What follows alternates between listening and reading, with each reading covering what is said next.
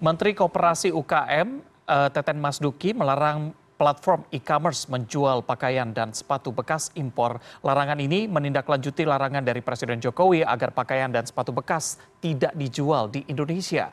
Menurut Teten, penjualan pakaian bekas dan sepatu bekas impor adalah ilegal yang dapat mematikan produsen pakaian dan sepatu UMKM dalam negeri. Menurut Teten, maraknya jual beli pakaian dan sepatu bekas impor akan memukul produsen pakaian dan sepatu UMKM dalam negeri.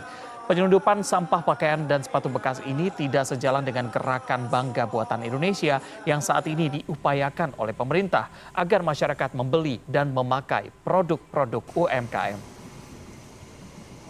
Dan e-commerce, saya sudah bicara dengan teman-teman e-commerce supaya tidak lagi mereka ikut menjual